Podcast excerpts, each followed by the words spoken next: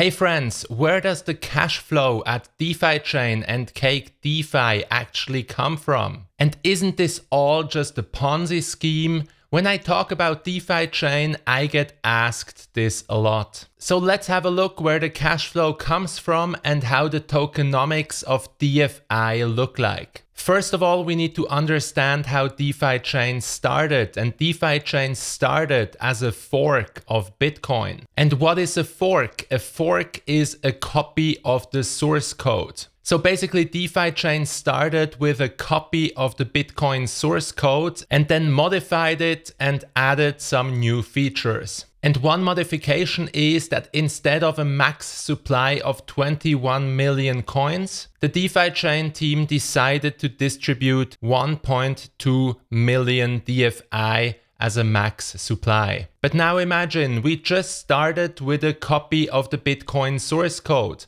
So how do the DFI coins actually get created? And the answer is they are issued within each block as a block reward. So let's go to the absolute beginning to block number one of DeFi chain. We see that this blockchain started on May 11, 2020, which means that it is now two years old. And then we have a transaction that is attached to this block. So let's have a look at the transaction and we see that a total of 200 DFI have been transferred. And if we have a look at the details, we see that the coins come from the Coinbase, which are newly generated coins. So the first part, 180 DFI, went to the masternodes as a reward for running masternodes. And the second part, 20 DFI, went to the community fund to support community projects. And instead of having a 10 minute block time as Bitcoin has, DeFi chain has a block time of 30 seconds which means that about 2 blocks per minute or 120 blocks per hour are created. But the problem is you cannot keep the rewards fixed at 200 DFI per block, because then there wouldn't be a maximum supply. The amount of coins would just grow and grow with every block. So every 32,690 blocks, which is approximately 2 weeks,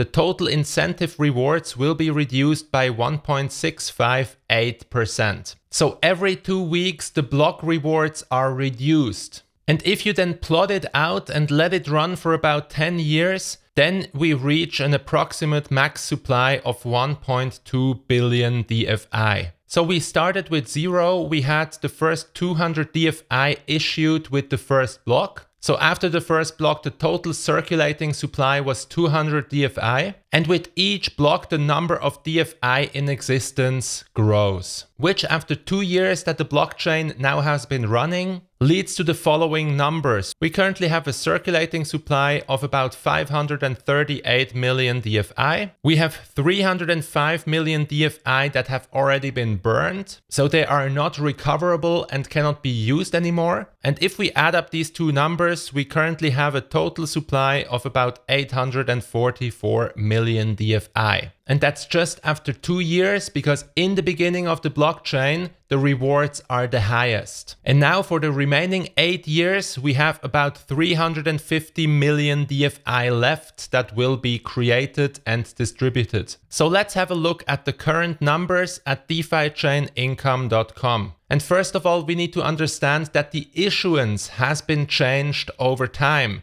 So in the beginning, we started with 200 DFI per block. And the idea was then to reduce the block rewards to 150, 100, etc. until we reach zero in about 10 years. But this has been changed and accelerated. So after this update, we had block rewards of 405 DFI per block, which are reduced every two weeks by 1.658%. So currently the block rewards fell from 405 DFI to 233 DFI per block, which are distributed as follows. 59 DFI go to liquidity mining, 57 DFI go to liquidity mining of decentralized stocks, 77 DFI go to masternodes, 0.05 DFI goes to anchoring the DeFi chain blockchain to the Bitcoin blockchain, and 11 DFI go to the community fund to fund community projects. And this is exactly where the cash flow comes from on DeFi chain and Cake DeFi. So let's go through some examples. So if you use liquidity mining at Cake DeFi, then these APRs that you see are funded by the 59 DFI per block of regular liquidity mining and 57 DFI per block for liquidity mining of D tokens. And if you are using staking, which currently provides an APY of 28%, then you are getting a share from the 77 DFI that masternodes get. Because when you buy staking shares, you buy a piece of a masternode. And all these rewards that this masternode gets will be distributed among the shareholders. The only exception is the lending product at Cake DeFi. The lending is not done on the DeFi chain, so no block rewards are distributed here. So the majority of the cash flow on Cake DeFi and DeFi chain comes from these block rewards. And you need to understand that these block rewards are being reduced every two weeks. And in approximately eight years, they will be pretty much zero. It will never reach exactly zero because the rewards are reduced by 1.65% every two weeks, but at some point it will be approximately zero. But then we also have a second source of income, and these are fees. And currently there are two major sources of fees. So let's have a look at one of the most recent blocks, which was created three minutes ago,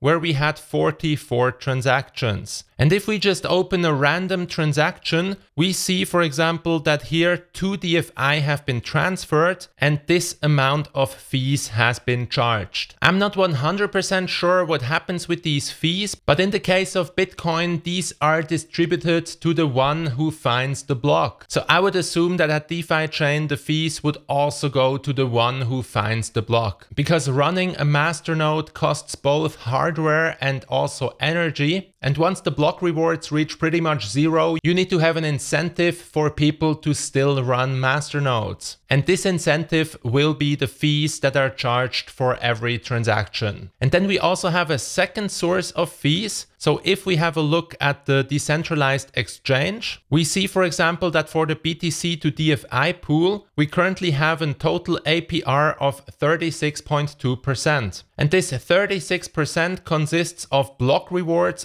of 34.2% and commissions of 2%. And commissions are nothing else than transaction fees on the decentralized exchange. And I'm not 100% sure as well, but I think these are currently 0.2% of the amount that you are exchanging on the decentralized exchange. So let's quickly compare that to Bitcoin. So here we have the first block of Bitcoin, which has been mined on January 9, 2009. And Bitcoin is designed in such a way that we have a block every 10 minutes. And the starting block reward was 50 Bitcoins per block for the person that finds the block. So we started with zero bitcoins, and after the first block, we had a total circulating supply of 50 bitcoins. And then after 10 minutes, we have block number two. So the total circulating supply is 100 bitcoins, and so on and so forth. And Bitcoin is designed in such a way that every 210,000 blocks, which equals to a little bit less than four years, the block rewards are cut in half. So after the first 210,000 blocks, the Bitcoin block reward was cut to 25 Bitcoins per block. And we can verify that by searching for the block 210,001.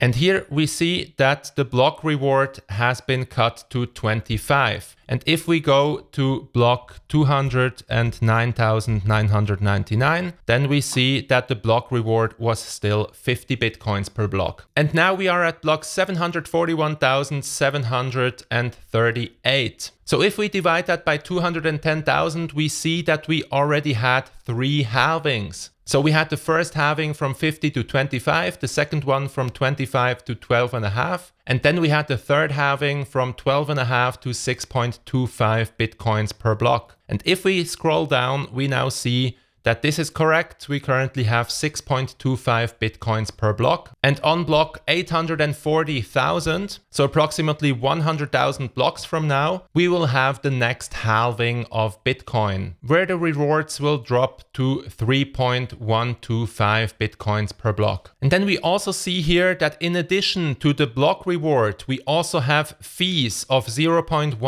bitcoins that have been collected from all the transactions that have been included in this block. So once the block rewards run out, then the miners will be solely paid through the fees. And why is the number of bitcoins limited to 21 million? It's actually a result from all these numbers we have been talking about. So we have a block every 10 minutes. We started with 50 bitcoins per block, which are cut in half every 210,000 blocks. So we have here these halvings. And then if we plot it out in the year 2140, we will approximately reach 21 million bitcoins. So now you hopefully understand the tokenomics of DFI, how coins are created and distributed, why the maximum supply is 1.2 billion DFI, and where the cash flow actually comes from, from block rewards and various fees. And because DeFi chain copied the source code of Bitcoin, the same is pretty much true for Bitcoin. You now understand how Bitcoins are created and distributed, you understand the incentive structure for miners, and you understand how miners will be paid once the block rewards run out. So I hope this was helpful. If you have any other questions or ideas for future videos, let me know in the comments below. Have a wonderful day and see you in the next video.